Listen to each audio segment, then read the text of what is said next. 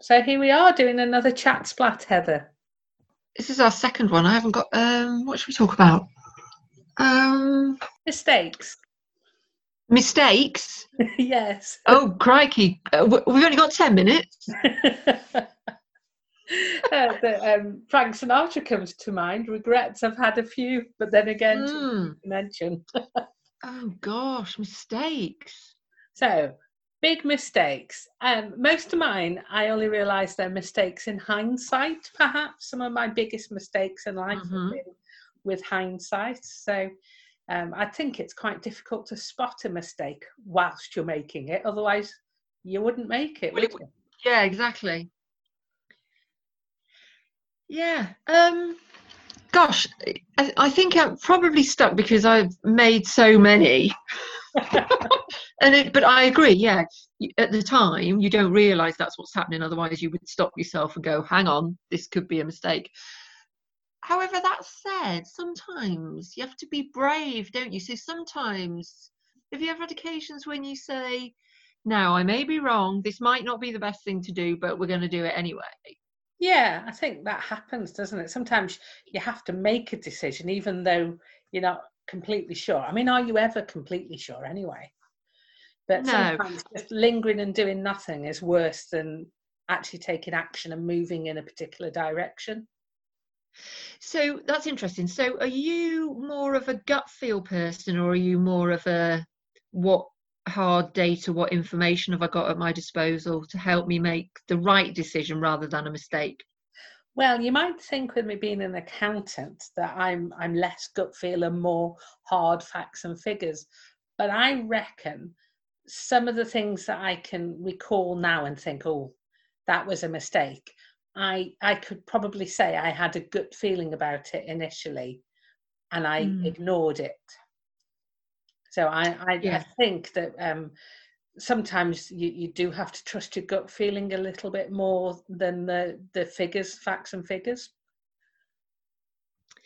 Yeah, isn't it Maya didn't Maya Angelou say something about making decisions and making choices and that as long as you make the right decision based on the information that you have available and you know the here and now Yeah. and um and then and then oh, I can't remember what she said. I must look it up because it's it's basically what she's saying is it's not a mistake if you make the decision today based on what's available to you.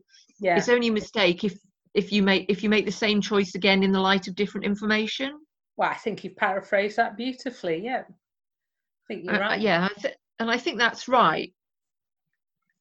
I I'm think that's right. Googling now, but I shouldn't really. We've only got ten minutes, and I, I feel like I could get less lost down a rabbit hole with this. Well, th- well, um, maybe that's the reason why people don't make mistakes anymore because they just Google for the answer. What shall I do about this? What shall, or is there a YouTube video about how to do this thing? If, so Yeah, I it suppose. work in life. But then you- you're given too much choice, aren't you? Sometimes. So if you Google it, you'll find an answer that agrees with whatever point of view that that you're looking at at the time being. So you might find things to confirm, or then you might find things that make you think, "Oh, I hadn't considered that," and then you can actually get lost in in a Mm. mire of information. Mm. In the workplace, when people make mistakes, what do you think is the most important byproduct of that? Um, I'd like to say it was learning. I, I, think Mm. if you make a mistake and you learn from it, then it, it has got some value. If you make a mistake and try and blame somebody else or pretend it didn't happen, or even worse, as you said before, repeat that mistake, then I, I Mm. think that's the worst thing. But if you can hold your hand up and say, yeah, that was a mistake, right, what, what would I do differently next time? And then move on. And that's the ideal situation, isn't it? Because Mm. that's not the the culture in every workplace but i'd like to think that that's you know a, a positive culture Uh, yeah, I've always said throughout my career that if I if I got something wrong, if I made a mistake, I'd hold my hands up to it and I'd say, "Yeah, it's a fair cop. I, you know, I made the wrong choice. I, I messed that up." But but I wouldn't carry the can for somebody else yeah who who'd made a mistake. Um, I think, uh, and I think I still think that that's that's quite important. Um, but I also think that we only learn through making mistakes. Um, and I think having, you know, what we call a no blame culture, I think that's actually the most important thing because otherwise people will try and cover things up. Uh, you know, you if you make a mistake, safe, don't you? You, you yeah. just play it safe. You don't innovate. You don't try to do something new. Yeah. So you have to yeah. be courageous sometimes, don't you? And know that if you do make a mistake, that it's not going to be the end of your career.